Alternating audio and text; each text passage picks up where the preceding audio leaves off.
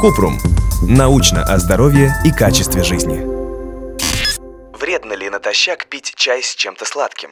Кратко. Употребление сладкого на голодный желудок может быть опасно для людей с диабетом, поскольку способно привести к повышению уровня сахара в крови. Но и для остальных это не лучшая привычка.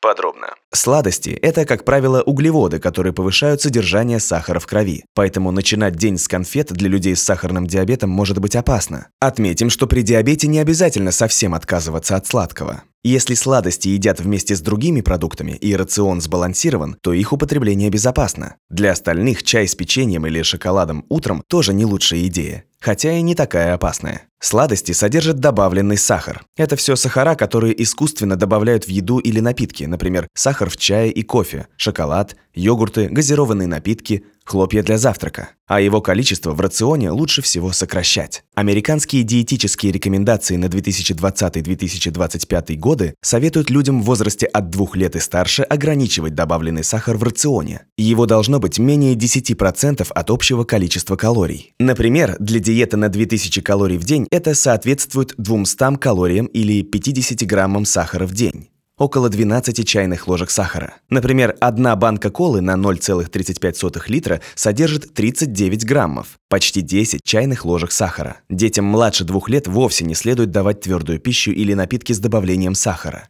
Если завтракать чаем со сладким, то так можно потратить норму сахара на целый день. Если пару раз позавтракать пирожным с чаем, ничего страшного не случится, но лучше не превращать это в привычку. Если у вас возникли вопросы, пишите нашему боту в Telegram регистратура Купрумбот. Ссылки на источники в описании подкаста. Подписывайтесь на подкаст Купрум. Ставьте звездочки, оставляйте комментарии и заглядывайте на наш сайт kuprum.media.